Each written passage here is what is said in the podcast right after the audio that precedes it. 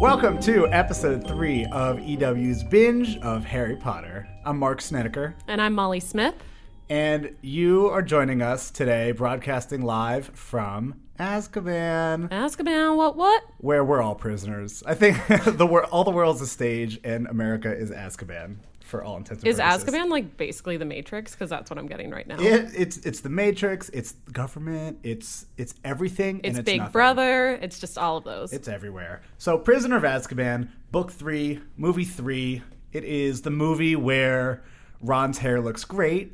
Um, Hermione, Lies. Hermione is blossoming into a young woman, Mm-hmm. and Neville is taking a turn for the worst. uh, Oh, yeah. Before he emerges as a hunk in later movies.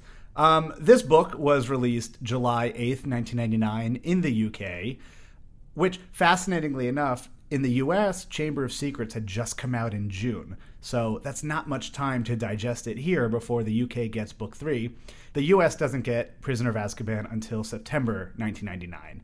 And then we're all on an equal playing field finally. Oh God, what a beautiful time! Beautiful time to be a Potter fan. The movie, meanwhile, um, that came out June fourth, two thousand four, and interestingly, it was the lowest grossing with seven hundred ninety six point seven million worldwide. What? But the second highest on Rotten Tomatoes at ninety one. So that's a little nuts. That's you know what I would and I I would go so far as to say that most Potter fans, no, I can't speak for everyone, but Prisoner of Azkaban is widely regarded actually as the best Harry Potter movie. Well, it's definitely, I would say, the most artistic. It definitely has a point of view, but I, when I first saw it, didn't like it. I think for that reason because it was so different from what we'd seen before. Sure. And now I've really come around on it. Like I really, I like it more and more every time I watch it. it's it's truly um, a work of art, and I think it for sure builds in its beauty as you watch it over the years. Um, and right, who directed it? Alfonso Alfonso Cuarón. Cuarón. Um, Who who Gravity? He's like Harry Potter and the Prisoner of Azkaban, but also Gravity, Y tu mamá también. Like Children of Men. Yeah, so, Y tu like- mamá también. Ooh. Anyway, Prisoner of Azkaban is essentially about two threats to Harry. I would say the first is the runaway Sirius Black, who has broken out of the maximum security prison Azkaban, and Harry is led to believe by everyone around him that Sirius is on the loose and out to get him because, as he will later learn, Sirius may have betrayed his parents and led to their deaths. But the second threat is more immediate at home because they are the Dementors from Azkaban, who are the guards of this prison, and they are now being stationed at Hogwarts and seem to kind of ruin Harry's day a lot more than anyone else. So he's sort of facing both of these threats as he's going through his third year at Hogwarts. Dementors are just one of many creatures in this film, so we're talking about creatures all episode. It is, you know what? Azkaban really blasts open the wizarding world um, in a really interesting way. Not so much with locations, even though we get Hogsmeade and Azkaban, but it's more about learning about species. You know, if Chamber of Secrets showed us about wizard politics and pureblood families and, and expansion of people, Prisoner of Azkaban is about expansion of kind of the second layer of creatures and a little bit of dark magic we get into and um, also introduces us to Harry's parent, Harry's father's friends, which will go on to be, you know, one of the most important groups and and one of the fans' most beloved entities are the Marauders. So, because of that, we're going through the biggest creatures in Prisoner of Azkaban. And then later on, we're going to be getting into objects, talking to designers from Mina Lima, Miraphora Mina, and Eduardo Lima. They're talking time turners, Marauders map, all that great stuff. They are the designers of basically everything graphic design, as well as a ton of props. They designed pretty much everything you can imagine on Harry Potter that wasn't a building or a castle. So stick around for that chat. Molly, let's get into it. We are going through the 10 biggest, most important, most amazing, what's our adjective here? The best creatures of Prisoner of Azkaban. Want to start off with number 10, Mark? Yes, even though I hate this one. I, I genuinely, truly hate this one. But number 10 is the shrunken head that Harry sees on the night bus. Um, I really don't actually want to talk about the shrunken head, but I really just needed an excuse to get us to the night bus.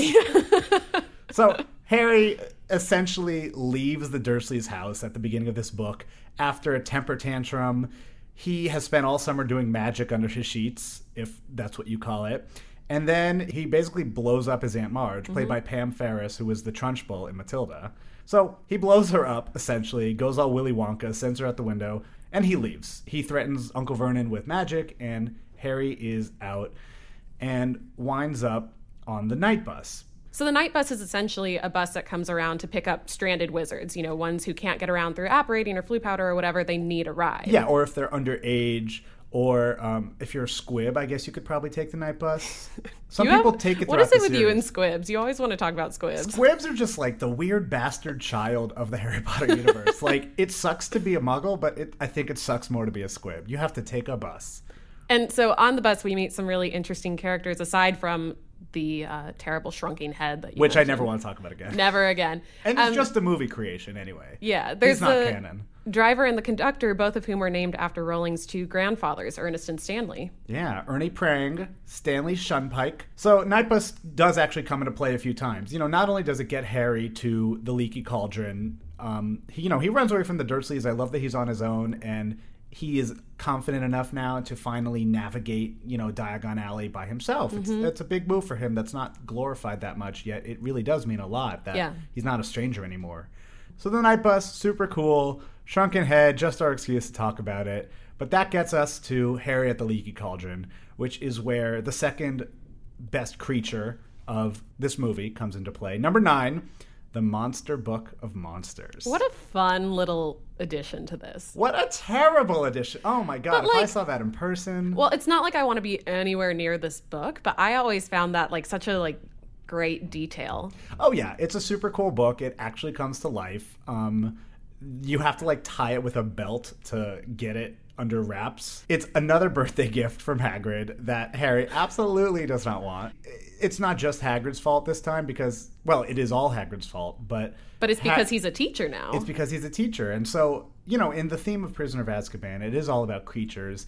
And a big part of that is because Hagrid is now the care of magical creatures teacher. He replaces Professor, I think, Kettleburn. yeah. Yeah, that's a that's kind of one of the most uncreative names she's had, but you know, still fun. Whatever. Bottom of the queue. It's no grubbly plank. I will tell you that much. So Hagrid is teaching care of magical creatures, and here's where we meet number eight on our list, which is Buckbeak, the hippogriff. Isn't he beautiful? Say hello to Buckbeak. Hagrid. Exactly what is that? That, Ron, is a hippogriff. First thing you want to know about hippogriffs is that they're very proud creatures, very easily offended. You do not want to insult a hippogriff. It may just be the last thing you ever do. in Hagrid's first COMC class, which I'm not sure if people call it that or not, um, he decides like he, Hagrid just goes in deep. Hagrid does not lean in with a toe in the water. Hagrid cannonballs in with a hippogriff, which is half eagle, half horse. Yes. that's wildly unattractive to me. I actually find Buckbeak to be really regal. He is quite regal. I mean, he's much more regal than like what a giant squid, Yeah. a mandrake, like um, a bl- Everything is more regal than a mandrake. Right, except like, but like blast ended skrewt. like there is a whole world of creatures, fantastic beasts, if you will. Mm-hmm. And Buckbeak, yes, a hippogriff is truly the most regal, uh, aside from Hedwig. And of um, course, they're very proud creatures. Very you have to proud. show them a lot of respect, which is kind of where the trouble happens in this scene. Hagrid brings Harry in to sort of familiarize him with hippogriffs, and he has to show a lot of respect. And Buckbeak eventually warms up to him. You have to bow. I think what's interesting about this lesson is that, and about Buckbeak, is that Harry found another innate ability here. We were talking in Sorcerer's Stone about how he immediately picks up flying. It's something he inherited from his father. And I like to think that Lily, Harry's mother, being so kind and so gentle, that's what we know about her. Um, I think that's where Harry gets his ability to interact with animals. Yeah. Because if you think about it over the whole series, Harry's actually pretty amazing with animals very, very quickly. Um, Fawkes the Phoenix, Buckbeak here. The Hed- Thestrals. the Thestrals in book five, Hedwig, of course. Harry always finds a way to kind of reconcile the wildness of these beasts. And it's really one of the most underrated talents he has. That's a really good point. I mean, uh, all of these things I feel like I've noticed, but I hadn't thought about them in relation to one another. But he really does have a knack for it, and maybe that's part of why he and Hagrid get along so well. yeah, I mean, God knows Hagrid loves these animals. Mm-hmm. And But of course, on the flip side, Harry's nemesis Draco just doesn't even know how to handle Buckbeak. Right. Buckbeak literally flies Harry around the castle, and yet he lands. Everybody claps, like, oh my god, classic Harry. Taking the animal out of class for a ride around the castle. But then Draco, yeah, pisses Buckbeak off, as he is wont to do. And so Buckbeak slashes him, and it's blamed on Hagrid. Oh, It was well deserved, and it's also such an injustice. It pisses me off. Sorry to say Draco. that. Draco is especially whiny in this one. He is, and his hair is parted in a stupid way. He's just, he's just. This I is- mean, they're like 13 now, so weird stuff was bound to happen. Yeah. Uh, Prisoner of Azkaban relegates Draco just to the background of annoying bully. Mm-hmm. There's no deeper um, heart here. It's just he's just trash. But so we leave Buckbeak now in peril because Draco's father did hear about this. and he won't stand to have Buckbeak stay around any longer.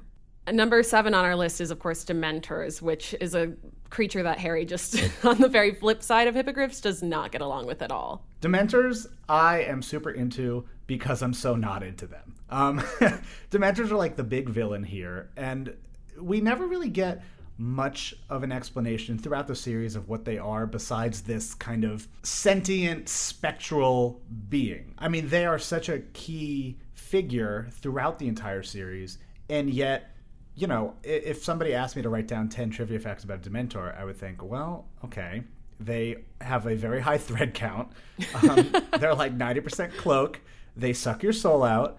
And they're the guards of Azkaban. I really, really, what more do you need to know? So we first meet Dementors when they're riding the train into Hogwarts, and it gets icy and cold and chilly, and Ron's freaking out. Which, by the way, Ron's freakouts are some of my favorite. Well, it's like spiders. This time it's like, I thought I would never be cheerful again. Yeah. Like, all right, Ron. Let's, A little dramatic, but up. they're 13 again. So, anyways, the Dementors come onto the train looking for escaped prisoner Sirius Black, and Harry faints. He can't handle it. It affects him more than other people because of the traumas of his past. Which I never bought. I mean, right, Harry at one point straight up asks Professor Lupin, why do the Dementors affect me? And his explanation is exactly that, that Harry had just had this traumatic past and that's why he hears his mother's voice. But a lot of Harry Potter hinges on the idea that Harry is the most damaged at Hogwarts. He's the only one with a crazy past. Why is Neville not fainting every single day? That's at a good Dementor? point. So I really never liked that. Um, you know, Harry truly was affected the most. Well, I see your point. However, there aren't many other kids in the series that we know of, at least, who had his unique set of experiences. You know, and and the threat, Voldemort, who of course killed his parents, like the threat is becoming more and more real. You know, at this point, we don't know that he's back, but Harry's interacted with him, and it's like a reminder that his trauma is still there. So maybe that's part of it. I- maybe I wouldn't. I wouldn't say that he, Voldemort has anything to do with it right now, but I don't know. I do think Dementors should really be screwing up a lot more people than Harry. I'll take that. But as as of now, you know, he's the only one who's affected by it. Malfoy's making fun of him. Um, a Dementor legitimately makes him fall off his broom and breaks his broom, which flies into the Whomping Willow um, during the Quidditch game. So Dementors are definitely giving Harry trouble, but thankfully he has Professor Lupin to help him through it, and that kind of brings us to magical creature number six, which is something even less defined than a Dementor, which is a Boggart. And Boggarts are Boggarts are the, the worst. I mean, li- quite literally, they're the worst. They're the worst because they're, They're the supposed to be the thing worst. to the individual because of course they're shapeshifters. So they're going to adjust their shape to whatever scares you the most. Yeah, and I love how they know it. I mean, I hate how they know it. I basically have decided I hate all of the magical creatures well, it's like the- in Prisoner of Azkaban. It's I? like the character that you love to hate, right? Like you admire their abilities, but you don't want to get anywhere near a Boggart. Well, boggarts are, are crazy. So they hide in small spaces. Um, they let you know where they are by shaking and rattling. They are quite literally nothing. No one has ever seen one because if you saw one, it would immediately take you know your fear's form. They say you're supposed to approach them in groups so that it confuses them which fear to take. So it will like just turn into if you and I both saw a Boggart right now, it would turn into I don't know what what's your Molly. What's your deepest fear? The 405 at 5 p.m. on a Friday night. Ooh, L.A. humor. and mine is clowns, clowns slash spiders. so we, if a Boggart saw us, we it would see a clown car filled with spiders stuck in traffic on an LA highway. So that's how you confuse a Boggart. But it is quite literally nothing, and it's also one of these items in the world that J.K. Rowling also has decided is is kind of nothing. She didn't even really explain it in all of her foibles on Twitter and Pottermore. She just says that there are apparently a few famous Boggarts, which is also frightening. Yeah, no, definitely frightening. But as much as we don't like Boggarts, I do really like the scene where Lupin is teaching them how to confront Boggarts. Yes. You know, where you see Neville step up and Snape turns into into his grandmother, basically. And Love can you imagine? Uh, I just would have loved to have been on the set that day seeing Alan Rickman dressed in grandmother clothes. Ugh, can you imagine? I would love it. Um, this scene is great though because it's Lupin allowing Harry to confront his fears, but in sort of a controlled environment. I do take issue with a few things here though. There's a big discrepancy between the movie and book in Prisoner of Azkaban. When Lupin steps in front of Harry to defend him from a Dementor that he can't ridiculous into oblivion, mm-hmm. in the book, that Boggart turns into a glowing orb, right? Which we will later learn is the moon because he's a werewolf. But at the moment, we don't know. We just think, oh, what's this weird glowing orb? And it's really only Hermione that kind of realizes it.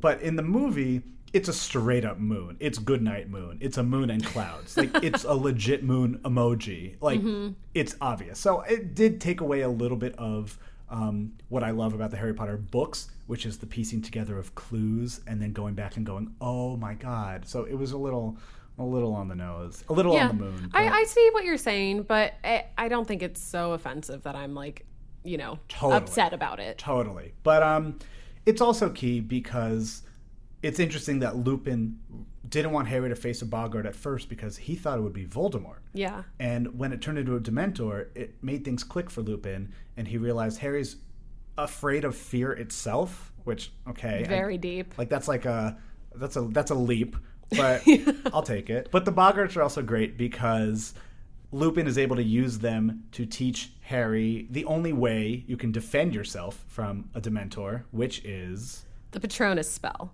Expecto Patronum! Which, here's the thing. I feel like having read a bit more about this on Pottermore, it's actually really hard spell to conjure, but I feel like we see it so much in the Potter movies that I feel a little bit desensitized to it. Like I forgot how hard it is to conjure that. yeah. I mean, by book five, everybody's doing their Patronuses. They're jumping all around, you got otters and rabbits and bears, and but um, you know, it, it is a hard spell. I can only imagine how many times Daniel Radcliffe had to say those words in an empty office in an empty room. Like if he had a nickel, that's how he made his Potter million. Yeah, all know? of his money is from just like the Patronus jar every time he had to cast that damn spell.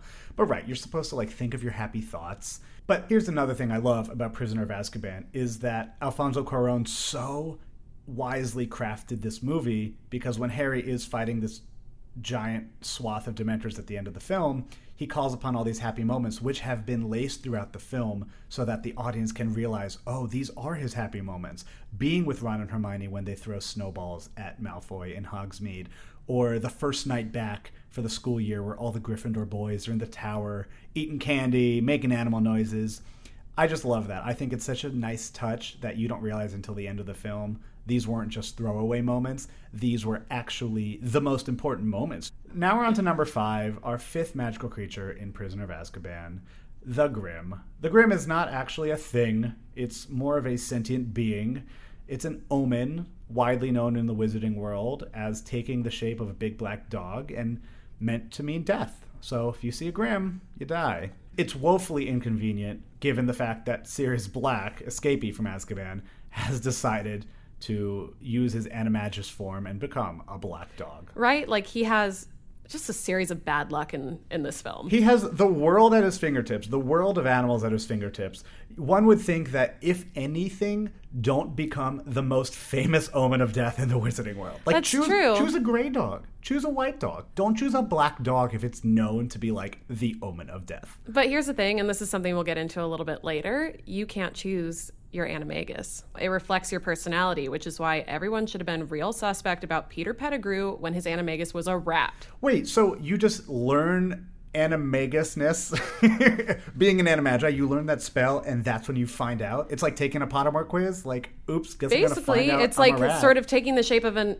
You become the animal that's already kind of in you, almost. You know, I mean, uh, James Potter is a stag. He's like this brave, kind of you know Stag-like man. stag-like man. So it makes sense that he becomes that. And and Sirius is fiercely loyal. He goes on to say later in the film that he would die for his friends. Like it makes sense that he's a dog. Yeah. you know, it's just really terrible luck for him. Yeah, that is pretty bad luck. Um, although, you know, there's obviously some foreshadowing here in the name alone. Sirius is the name of uh, the dog star in the um, dog, the dog constellation, the great dog constellation, Canis Major. Oh, that's interesting. I didn't know that. Yeah, babe. It's a constellation in the southern celestial hemisphere. So Harry keeps seeing this dog everywhere, this black dog who he thinks is the Grim. It's actually Sirius. And his divination professor, Professor Sybil Trelawney, is no help. She she's really not helping this. like putting like fanning the fire, adding to the flames. Well, she's the one who tells him that is a grim in your teacup. They're doing tasseomancy, which is divination, like tea leaves. Um, let's yeah, let's talk Trelawney for a second. Emma Thompson is delightful in this. Oh, she's so good. I love Emma versus Emma. Um, my favorite thing about Prisoner of Azkaban, truly my favorite thing, is how much Hermione hates divination. Like Hermione, she of logic, she of rationalization, she of numbers, hates divination. She calls it, quote, a very woolly discipline. My dear, from the first moment you stepped foot in my class, I sensed that you did not possess the proper spirit for the noble art of divination. No, you see, there. Uh, you may be young in years, but the heart that beats beneath your bosom is as shriveled as an old maid's, your soul as dry as the pages of the books to which you so desperately cleave. I mean, she eventually storms out and drops that class, and I don't think there's any punishment for her. It's but- really just like a clashing of ideas, you know, because she's so logical, Trelawney's so much more spiritual, and there's a really great scene about that. Yeah. So let's talk Trelawney for a second. She is a Ravenclaw. She comes from a long line of seers um, that have been pretty diluted in their power over the years. But um, Rowling even said, I only ever had a vague idea of what happened to the divination teacher before she washed up at Hogwarts. She said that Trelawney probably tried to find employment, tried to use her gift, but obviously nobody's just going to trust this random homeless lady who says she can see the future. Um, she's also a drunk, which I love. And similar to Hermione, McGonagall also hates her, um, which I always wonder what what other teachers do you think hate each other? Like we know everyone kind of. Like, what is Snape. the Hogwarts professor drama? yeah? Does Snape does Snape have a friend? Like, is he friends with Filch? I feel like he's kind of friends with Filch. I don't think Snape really has any friends. I don't think he has any friends. I think I that like- he has Dumbledore as a confidant, but I wouldn't even say that they're friends. I think Flitwick and Professor Sprout are probably friends. I bet you they throw the best Hogwarts teacher parties. Oh yeah, I mean, I also think They're think so eccentric, you know? Yeah, I also think maybe they probably hooked up once or twice.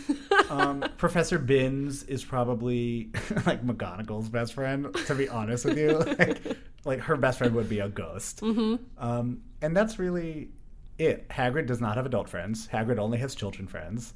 And Madam Hooch. Oh, you know who throws back? Madam Hooch, Madam Pince, and Madam Pomfrey. All the madams. They love to throw ragers in the hospital wing. They fly around in brooms. Right? And like when clock strikes five, they like beeline to the three broomsticks and just throw them back. I Yeah, can it's, see fi- it. it's I five o'clock it. in some castle. Yeah. So Trelawney, much as she is a joke, she actually is legit here because fraud as she is, um, she sometimes has these prophecies that actually really matter. And one super interesting one here um, that the internet has pointed out is that in this book, during Prisoner of Azkaban, Christmas is very um, kind of sparsely attended. So everyone sits at one table for those who stay for Christmas dinner. So Ron's there and Harry's there, and they're sitting at the table with Dumbledore and a few other teachers. There's 12 of them, and Trelawney is invited by Dumbledore. Dumbledore stands up to invite her, and she says, quote, If I join the table, we shall be 13. Nothing could be more unlucky. Never forget that when 13 dine together, the first to rise will be the first to die. So she isn't. She hasn't joined the table yet. She says she'll be the thirteenth. But in fact, Scabbers was in Ron's pocket. Scabbers being a real human being, and Dumbledore rose and was the first to rise at the table of thirteen. Oh my god. Yeah. So the internet definitely got that one right. Dumbledore died three books later. Oh And the same thing actually happens in book five. Sirius rises when they're all having dinner at Grimmauld Place. Isn't that crazy? I like this is like when I found out Nick Cage is with Coppola. Like that's always my frame of reference for when I'm Yeah. you know surprised about something. Totally, man. So yeah, Wow. Sybil Trelawney. Wow. Maybe uh maybe hire her for your next bar mitzvah because she's she gets it right sometimes. so number four um is a creature. I'd like to think. It's the fat lady. Fat lady's not new. She's and and she's also two different actresses in in the first movie and the third movie. She's not new, but she's really significant in this film. Yeah, and she's been around forever. She was at least a portrait entrance to the Gryffindor Tower in the 60s because she is famously told off the Weasley parents um, for being like little romantics. I love the fat lady. She sits there drinking wine, literally like vats of wine. There's a monk painting she likes to go to and drink vats of wine with her friend Violet. She drinks wine, she visits her friends, she sleeps, she has control over an entire tower. Honestly, if I could be anyone in Harry Potter, it would probably be the fat lady. How do you think the fat lady feels about being called the fat lady? I think she would have changed the connotation over the years, like if she could. But I mean, look, she she can't love it. We've come so far since you know the 1500s. I like to think. I like to think we've made a little progress. Um, I do love how she gets annoyed when she has to open the portrait. Like, Right? Like you're What mu- bothering me to do my only job. well, it's like, what muscle are you using? Like, is like what? How are you opening the portrait? Is it is it like a getting up thing? Anyway, she it does have a huge role in this because when the kids are all at Hogsmeade during Halloween, she gets attacked. Yeah, they return to see the fat lady's portrait just completely scratched and she's Slashed. slashed, just destroyed. And so she's run over to another painting where she's hiding out and Dumbledore's like, "What happened? What happened?" And she tells them that Sirius Black attacked her. Yeah. So big moment for the fat lady. She's so traumatized, and her portrait is sent off to like get fixed, which takes a long time considering it's magic. It's not like they're going to like the old man in Toy Story 2 who fixes Woody. Yeah. And then she's replaced by Sir Cadogan mm-hmm. or Cadogan or Cadbury or whatever. And he's super fun. But yeah, Fat Lady, big moment, book three, movie three. So we mentioned Hogsmeade. That brings us to number three, creature. Madame Rosmerta, who is another like actual human that we're calling Actual human. And this time, okay, fat lady, she's a painting. Madame Roseberta is a straight up human. She's a real person, and she's kind of a sex pot. Every teen boy in Harry Potter is attracted to her. Hermione's like, Ron, what are you looking at? And he goes, nothing. And then she says, nothing is going to get more fire whiskey. She's described as a curvy woman with a pretty face. She is the bartender and owner at the Three Broomsticks. Fun fact: she's played in the movie by Julie Christie, who is an Oscar winner. She uh, won for 1965's Darling, and you know her from like Doctor Zhivago and a ton of other movies. She was also nominated recently, and it's definitely one of those throwaway roles. Like this Oscar-winning British actress got the role of Madame Rosmerta. Like everyone else got a cool professor, and she got Madame Rosmerta. yeah, but you love Madame Rosmerta, and you also love Hogsmeade, and I need you to tell me about your feelings. Yeah, really, I only want to talk about Hogsmeade here. Hogsmeade is the only entirely non muggle settlement in Britain. It was founded in the 980s. Like, so you could say it was founded in the 80s, truly. Yeah. You just are talking about the 980s and not the 1980s. Mm-hmm. By Hengist of Woodcroft, a Hufflepuff. I also think we should probably start a list of famous Hufflepuffs in keeping with our defense of the house. Oh, we definitely that's Not just terrible. I love Hogsmeade because it's just like it's delightful. It's like a little Christmas card. It's an escape. It feels like it's in a snow globe. Totally. Which is also kind of how I think about Boston. totally. And it's expands it expands the world in a in a safe way. Obviously Harry gets there through interesting means. He gets there because of the Marauders map, um, which we'll talk about in a second. But Hogsmeade is just great because it's the first sort of playground for Harry, and there's so much there. Um, it's important here because Harry learns that Sirius is his godfather, which he finds out by being at Madame Rosmerta's pub overhearing a bunch of Hogwarts professors and Hagrid talking about it. Actually, Hagrid is a professor, but I mean, let's But he's like always He's the, the uncle most- in our hearts. He's the most unhinged person at that school, and we're going to put him in charge of a class of magical creatures. Anyways, Harry is in Hogsmeade, overhears that Sirius is his godfather. That's the big function here before we get back to Hogsmeade. But Molly, I want to play a quick game with you about right. Hogsmeade. I'm ready. We know Hogsmeade doesn't have a Chipotle. We know it does not have a community theater. But we do know it has a post office, an owlery. We know it has a bunch of stores, and I'm going to quiz you. Tell me what objects are sold at these Hogsmeade stores. I'm really hoping for a chance at redemption here, so bring it. Okay. Molly, what kind of magical objects are sold at Gladrags? Rags? Okay, w- wizarding wear. Wizarding wear. Okay. Yeah. Okay. All right. I just Context let's clues. let's give What- a little clarity as for magical objects. Like cuz wizarding wear, that's technically just clothes. It doesn't have to be something Yeah, like but just what's sold at these things. Okay. All right. I'm ready. All right, Question number 2. Number two, what kind of items are sold at Dogweed and Deathcap? Oh my god. Oh, uh is it like a dispensary? Dogweed? Yes. Is it really? I mean, not in so many words. It's herbology supplies. Oh wow. So yeah, okay. if you think of like gillyweed or a lot of mushrooms have cap in the word. Uh-huh. Um, yeah. Oh, good girl. All right, one for Dang, one. Go or me. one for two. I rock. What is sold at Madame Puddifoot's? It's not very Madame magical, but it is Not very magical, It's but romantic. something oh romantic. Uh, is it like couples massages? close. It's tea, but it is where you know Harry and Cho have coffee there. McGonagall was actually proposed to there. Oh, Yeah, that's a story ugh, for another day. What I would give for a McGonagall prequel. So you're two for three. Okay. No, you're one for you're one. And I'm like one and a half, yeah. One and a half. But still better than last week. Massages and tea kind of go together, don't they? um, what's sold at the Magic Neep? if it helps, Neep means turnip in Scottish, Neep means turnip in Scottish. It, like old Scottish. okay. yeah, no, not like actual. Like it's old, an old Scottish word. You know, J.K. Rowling Is it uh, like a garden of some kind? kind of. It's a greengrocer. It's just a Oh, grocery okay. store. All All right. right, so I'm gonna give you another half. I yeah. So, now you're two for four. For four. Okay. But you're up there. You're getting there. Um, Spintwitches, Is this like a like a knitting store? sporting needs. I was close. You know what? Knitting could be argued as a sport. Uh, and then the last one, Scrivenshaft's. God. Can I get a hint on this one? Scriv. Not helpful. It's a quill shop. oh. Ah. Yeah, it's like the Latin root, you know. Anyway, okay, so you I took right. Spanish in high school. Your map of Hogsmeade is slightly filled in. Also, did you know there's a local branch of Ollivanders there? Did you know he franchised? No, I didn't know that. I love that. Do we know how many shops he had? No, but we do we do know that he uh, was ambitious and looking to grow his um, retail cachet. All right. So, Marc, you mentioned the Marauders map earlier, and that's what brought Harry to Hogsmeade, and it also is what introduced him to number two on our list, Scabbers.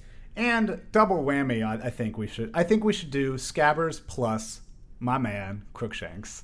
Crookshanks, we can just get through real quick. Crookshanks is Hermione's cat. She bought him with his birthday money. He terrorized Scabbers, Ron's rat, and led to a little falling out briefly in the book, um, where none of them are talking to Hermione because Crookshanks is just a pain in the ass. I did always want to know what Crookshanks thought about everything. Crookshanks is along for this journey, this series, but he's not important because Scabbers is important. Molly, who is Scabbers? So, Scabbers is Ron's rat of 12 years, as you mentioned, and 12 is a suspiciously long. 12 years! Long life for a rat. And there's a reason for all of these things because Scabbers is actually Peter Pettigrew in his animagus form. That's disgusting. If you're going to be an animagus, do not be a human's pet, especially a boy. What what has Scabbers seen? I was gonna say, couldn't he have been like a field rat? But then you have to deal with like owls. field and stuff. rat? What is like this, you're like much better off being a Mouse? house pet. Yeah. Yeah, like what's that like Wind of the Willows?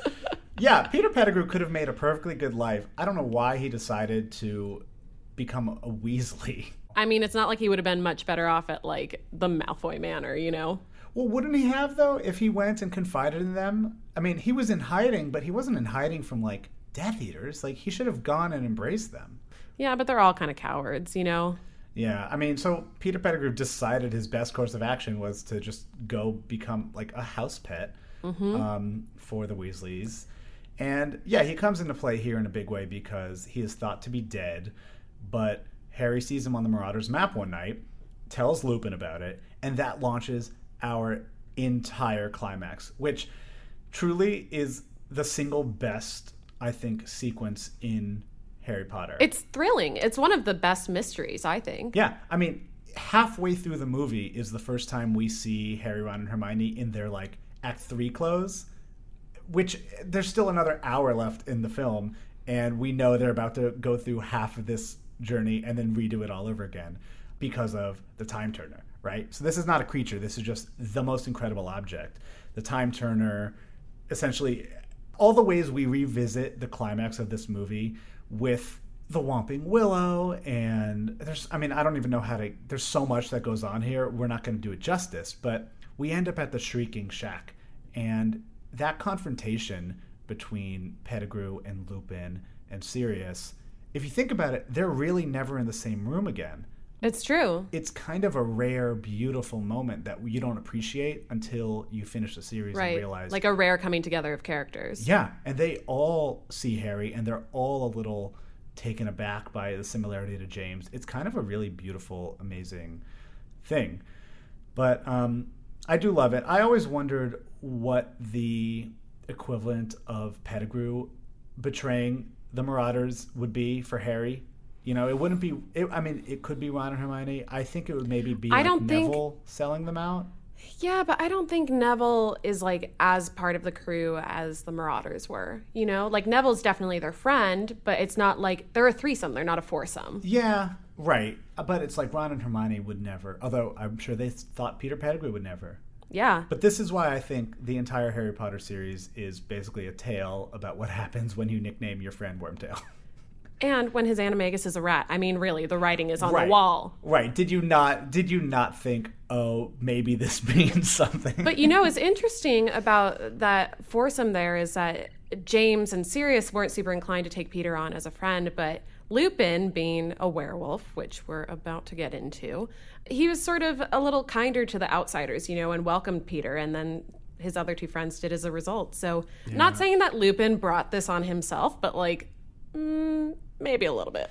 yeah, I also love that the Shrieking Shack is where Lupin went to just like howl it out. Yeah. And I, I always wondered if other if other people kind of went to the Shrieking Shack to to get some other Right? Like out, you've had a really if you know bad what I day mean. and you just need to scream, you go to the Shrieking Shack. Yeah, if you're trying to impress a girl, you just went to Madame Puddifoot's tea shop and you're like, yo, girl, yo, I know a place. I know a shack. Oh my God. Um, let's move on. Let's move on. So you said it yourself. Our number one best creature in Harry Potter and the Prisoner of Azkaban is a werewolf, Lupin. Which really, I guess, shouldn't be number one. It really should be Sirius the dog. But, you know, I like to consider them both included here. Wait, wait. Hermione! Bad idea, bad idea. Professor? Hmm. Professor Lupin.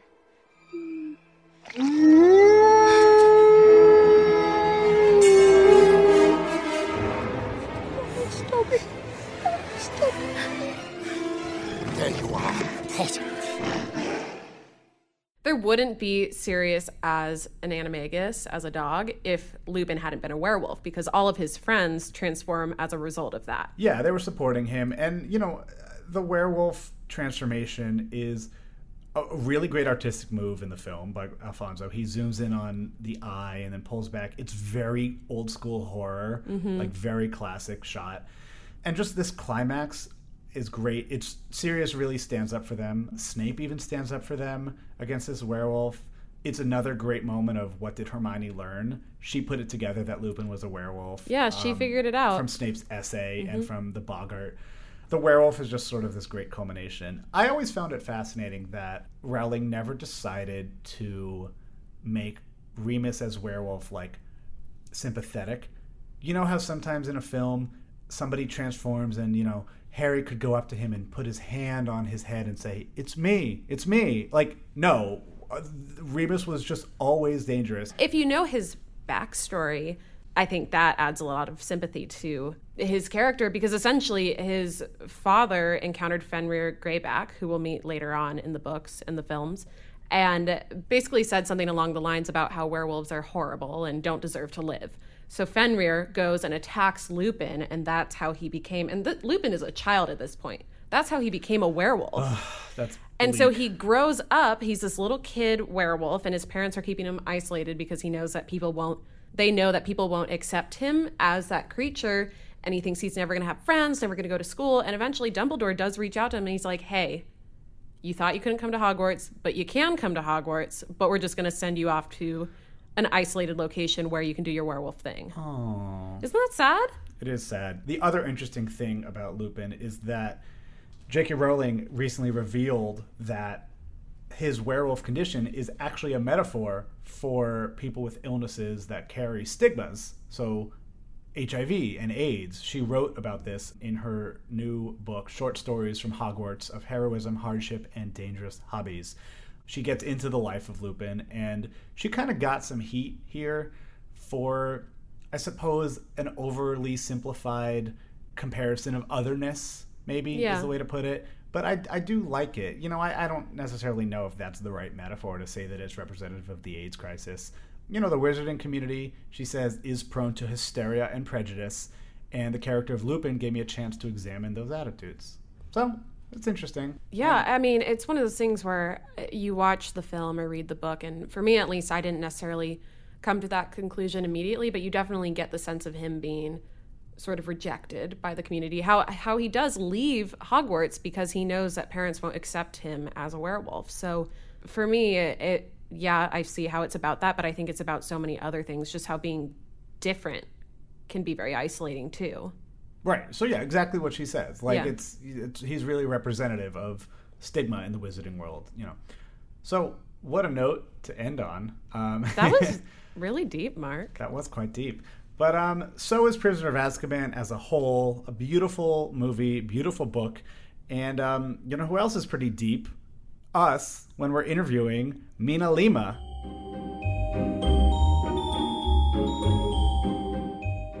Joining us now on the line are Eduardo Lima and Miraphora Mina. Thank you guys again very much for taking the time. We appreciate it. Uh, Marc and I want to start with what were your overall responsibilities on the Potter films and what were you in charge of?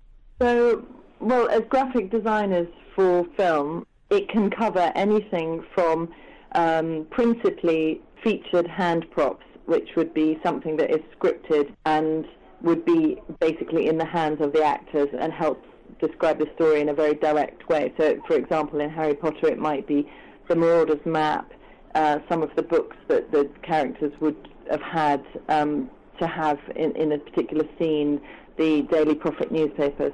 Um, and then, so that's one end of the spectrum. And then the other end is any of the scenic requirements for the set. So on a much broader scale, it might be um, w- floor designs, wallpaper design, uh, basically applied pattern.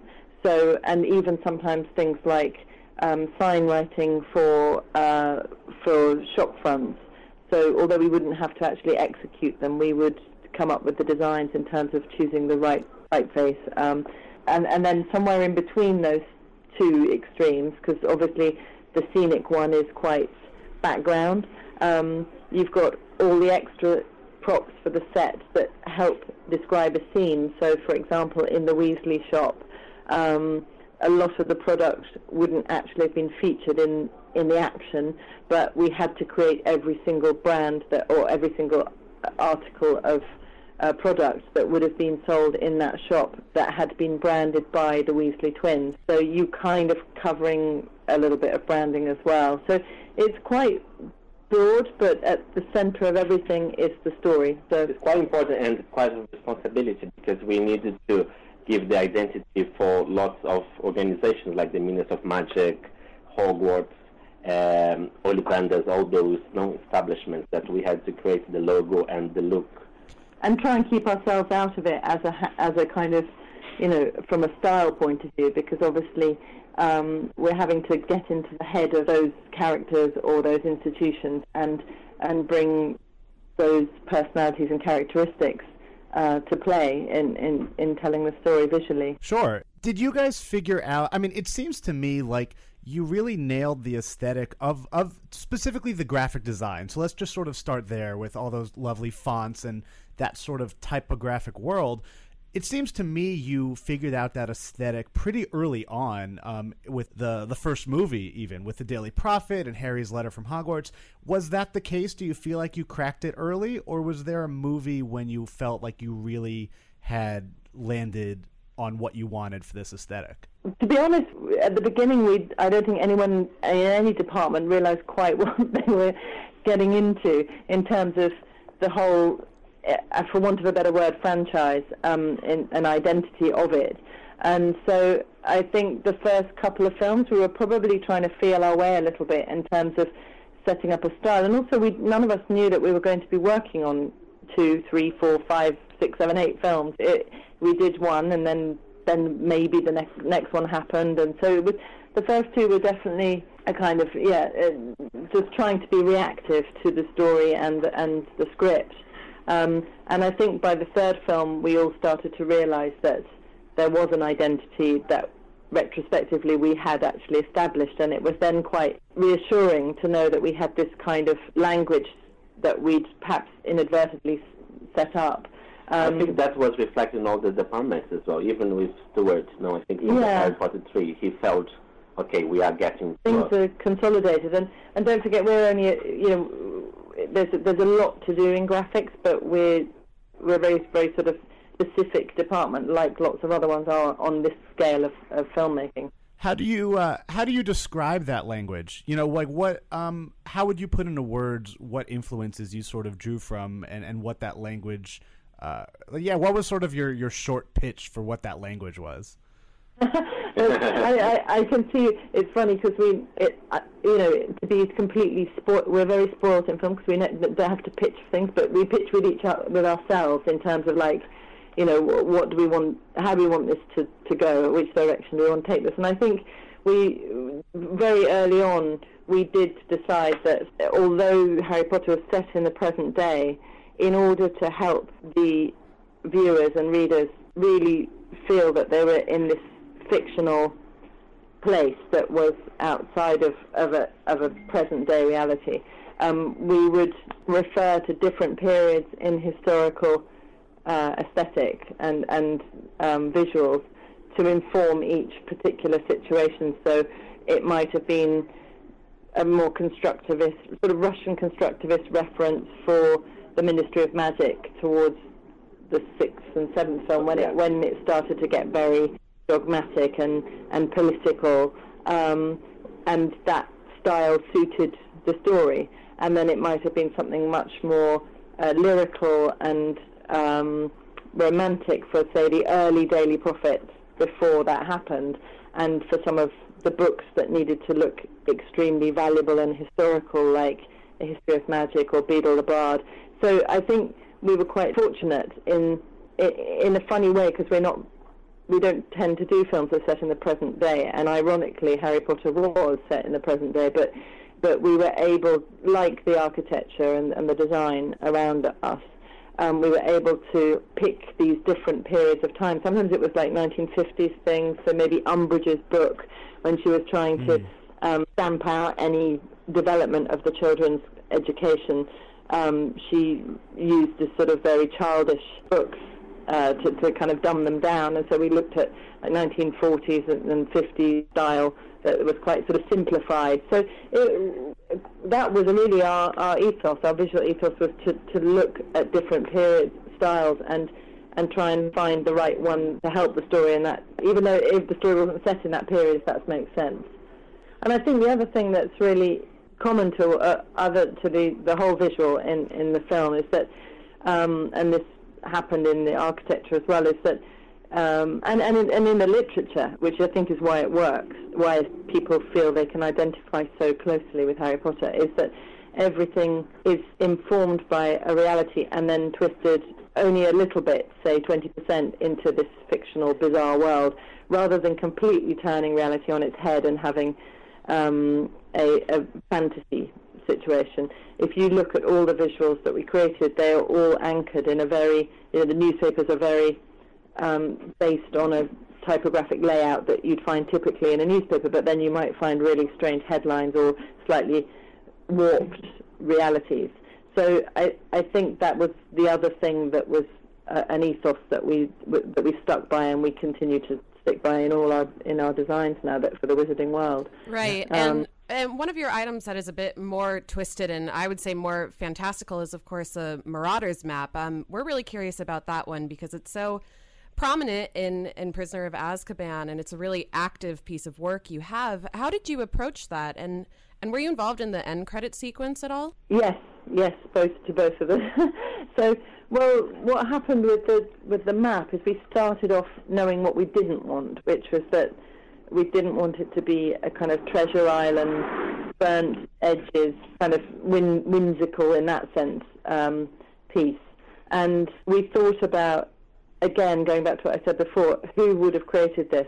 So these these four characters were very uh, cunning and and intelligent and and crafty in what they were doing with this map. So um, again, we went back to look at some reference, and, and I found some lovely, I think it was 17th, 18th century illustrations that were completely made out of words, and that just that idea seemed to fit perfectly what they might have done as these kind of cheeky characters yeah. as as students. So. Um, so they were kind of marrying something intelligent and informed with something kind of um, cheeky and, and fun.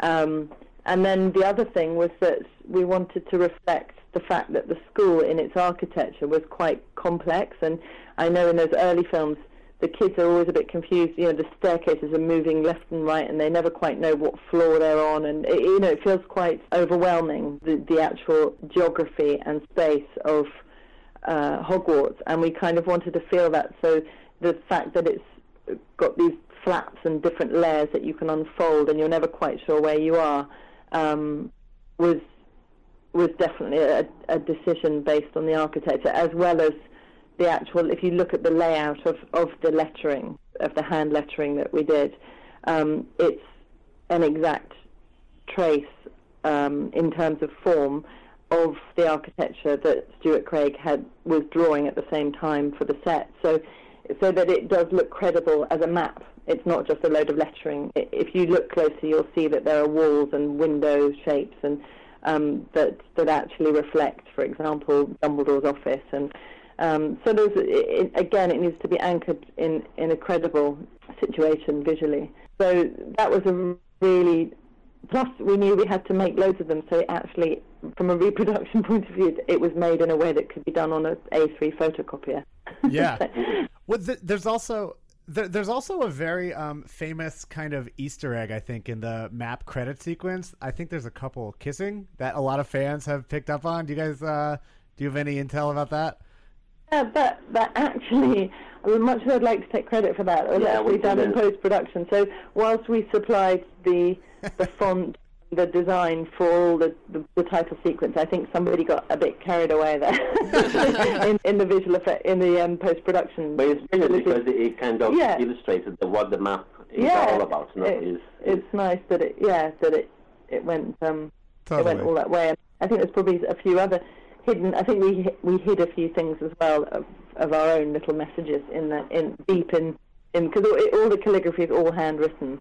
Can you expand on some of the things that you sort of snuck into the series in Prisoner of Azkaban or otherwise? Yeah, what did uh, what what don't we know? What what will we never notice that you know? Probably quite boring for other people, but the the, the thing with graphic designers, and we, we, we keep pretending that someone else should be doing it. But the bottom line is that we have to write copy as well. And we're not journalists and we're not writers, but it seems to become more and more the That's case that, that, that graphic designers are expected to come up with copies. So, for example, the Daily Prophet newspapers and, and the, the books um, part of the design uh, responsibility is to come up with a copy. So we more than likely will bring in funny stories about our friends and family and uh, plenty of those people have, have written and illustrated the books and and uh, and edited the newspapers and taken the photographs. You know, so we learned quite early on that it just doesn't work visually to write nonsense as copy. It looks human beings are too sort of smart to notice that that's you know if you write literally if you write blah blah blah blah blah you'll see what that it looks like that. So we always thought we might as well put real copy. So all the articles in the Daily Prophet are all they'll have head, headlines. I love it. And also we found out that the the actors liked to have some material that made them feel. I remember once um, one of the Weasley twins. I'm afraid I can't remember which one it is. said to me, um, I was so grateful to have books that had actual copying because I felt like if someone had gone to the trouble of creating that prop for me, then I could jolly well, you know, put in as much effort in my No, performance. That, that is you know, so it was it's sort of everyone's effort was. all the actors that have been in, like Helena and um, Alan Rickman, when he al- they always said that it helped them a lot to get the prop and it was like a real motivator. I Yeah. think you know to Yeah. to know yes, Alan Rickman that that all that writing that happened in the Nice. potion making book um, was his. You know, and we thought about what his personality would be like. Would he write in a straight line? Would he be messy? Would he be completely spontaneous and impulsive in the delivery of his of his words? So um, all the time you're thinking, who who wrote this? Who made this? Um, and it, it can't be us. Sometimes that's a bit difficult. yeah.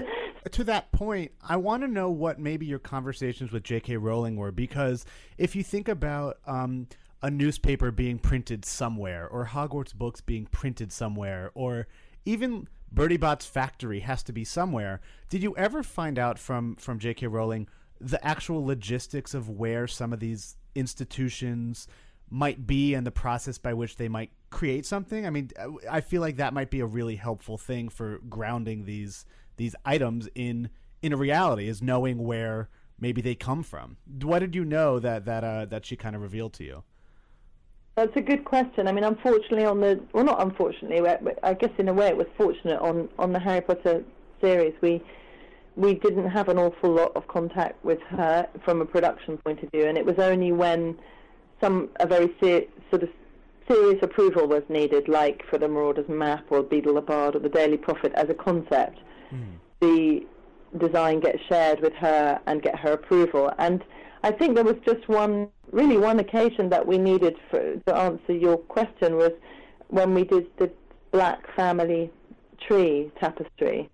Um, she she had mentioned in the fiction a few of the members of the family, but of course, as designers, to represent that visually, we needed to know exactly who was in the family tree and who was related to who, and and going quite far back, maybe stuff that wasn't mentioned in the fiction. So in that in an instance like that, we had to go and ask her, can you please enlarge on these few characters? Who, and sure enough, we get very quickly get an exact uh, family tree Yeah. delivered to us, everyone related to us. So that know, things like that. But very rarely, I think we were very fortunate that um, she handed over, she entrusted her work to all the you know all the filmmakers and to interpret. Um, and and I guess in terms of like you know i it's a good question because it's something we often have to think, which people don't realise. Is like, yeah, how was this made? Where was this printed? Who like in the wizarding world? Do they have factories? Do they have electricity? Do they have printer? You know, so these sort of conversations happen quite a lot in the art department. Um, in terms of the set dressing and But I think the, the, the general concept was that everything has to be produced, no, nothing. Yeah, yeah, you can't just magic it. Just 'cause Yeah. it's, yeah. We try, so this is always yeah. yeah. Yeah, we went. Uh, yeah.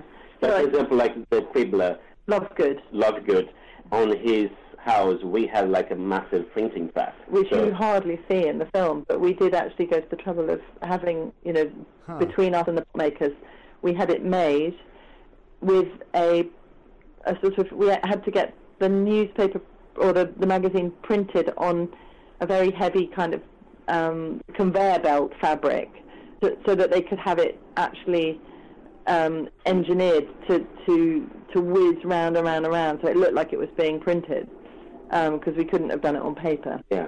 So there, there are, to answer your question, there are there were situations where you did have to think about the process, or even with the Weasley products, we thought, well, they're teenage twins. They wouldn't really be very sophisticated in how their production techniques. so we deliberately designed everything to look like it was quite badly printed and um, and done cheaply and quickly and as much as possible. And it was all about selling quantity and volume. Well, speaking about selling, um, you established the Printorium, an online store that sells some of your work. You know, what's the item that's most requested? Well, uh, bizarrely, and this is quite nice for us, I think that the Quidditch World Cup poster, which huh. you hardly see in the film, it was everything we sell was made for the film. Um, but it, it's barely seen in the film. But it, it's really reassuring for us because one of the reasons we set up the business was to give people an opportunity to see and, and enjoy and collect some of the work that we spent so long doing for the film but didn't quite make it into the cut.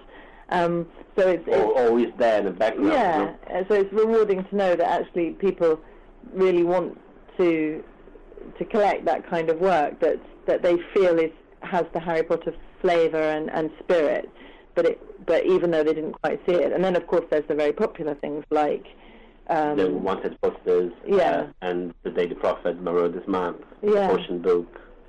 Yeah, totally. but it's quite when people real like discover those things that you know, were there hidden, and they and after they go and watch the film again, they say, "Oh yes, I could see a little bit behind yeah. Harry." And so yeah, it's been, it's given us a great opportunity to give those things a little bit of life. Otherwise, they just end up on a hard drive somewhere. Yeah. Well, okay, so I wanna we wanna end with um, a lightning round. Uh, essentially, you know, I've got a list of some other iconic items we haven't discussed yet, and I just want your your quick, uh, your immediate reaction when you hear these words, like your your your first memory of these. Cool. Okay. All right, so lightning round starting now. So tell me your first memory of the Sirius Black. Have you seen this wizard poster? Oh, well, it's him. I mean, he's. And that was the first wanted poster we wanted to do, and and uh, and was on Harry Potter three. That was still the Ministry of Magic hadn't been uh, transformed yet, like they did on Harry Potter five. So it was still a little bit whimsy. Whimsy, yeah. yeah. But it's but it's all about him. I mean, that's yeah. Yeah, we need to make sure that his face was yeah. the thing, no, the. For sure. But again, this uh, it's funny we ask that as well because that is one of the very popular graphics that people collect. Then, how about the uh, Umbridge inflicted "I must not tell lies" scar? Oh well, I mean, this is a wonderful moment in Harry Potter. Is, is the kind of um, the paradox between um, good and evil, and how evil can be kind of cloaked in this sugary um, sugary coating, which which she embodies so beautifully, and, and so everything we designed for her um, was about um, deception and and yeah yeah and seemingly sweet, um, but sick, sickening and even underneath. okay, what about Horcruxes? You guys designed a few Horcruxes. Uh, which one stands out? Well, for me, I, I think the um, the locket because I had it was just great to be able to give them that opportunity to design that, and I went to the museums in London to research historic pieces of jewelry and was inspired by a, a Spanish pendant and a crystal pendant, which which kind of started from there. And I got to hold it in my hand, and it, so it was really lovely to, to tie those ends, you know, the sort of real historical pieces, and, and bring them you know, give them life in, in the in the fiction. And it did have life that that piece, you know. And speaking of props, what comes to mind for the time turner? Oh, I really want one. Oh, yeah, yeah, we need it a lot at work. um, again, just what a joy to be able to design something that's um, that's so significant in in the story, and and it's all again, it's all about the story. And, and there's little, um, if you look closely, there's two little riddles as well that are engraved into the um, into the the profiles of the of the um, of, of the rings of the piece. Um, so again, wanting to combine something beautiful but practical, you know, it had to tell the story. All right. What about um, chocolate frog cards? Oh, well, you know, this is the this thing we haven't mentioned at all in in this conversation is the humor in Harry Potter. I mean, there's so much so much humour, and people forget because there's lots of darkness. Um, that it's just um, embedded with, with loads of, of funny, quirky stuff, and which is quite British. And I think that whole chocolate frog scene is is that as well. It just opens you up to that whole um, And yeah, the, the, the funny side of, of the magic world. because i in the books, no, everyone fights not to have. They wanted to be on a chocolate frog card. And also, you've got to take it, take you into childhood, and that's what we did as kids, didn't we? Collect things and fight over them. As our last question here, you know, you you worked on so many incredible things now over those years. Is there anything that, if you looked around your office right now, is there anything Potter that you've kept, or just something you really fell in love with that you sort of represents your your work on the series? That's your your own souvenir now. I think it's our selection of, of, of references that we are crazy about collecting like little labels and, and, and, and old books. We have so much that we might have to move next year to a bigger place because there's no more space. and perhaps without that prompt of having to do for the film, we perhaps wouldn't have built such a huge library of reference. And you know, we we do not count on the internet for that. It's all it's all trying to find. yeah. um, because, I mean, it's a, it's okay, but it's but um, we'd always say that to people. Just you know, f- find interesting books on anything that that that makes you tick. You know, even if it's like a a book on um, drain covers from the 19th century in New York. I don't know. yeah, and this is one of the things that when young non-graphic designers come to us and ask for advice, we always say that please build up your own library and your reference Mm. resource thing because it's so important and and just not just rely on a on a on a computer and on a But that's yes. These are. This isn't really answering your question. No, no. It's a piece of. no, but we have we have our own Ministry of Magic ID card. Yeah. That is a very cool thing to have. With Oh, our that's so faces. cool. Yeah, we work there. And looking ahead, what can we expect from your work on Fantastic Beasts and where to find them?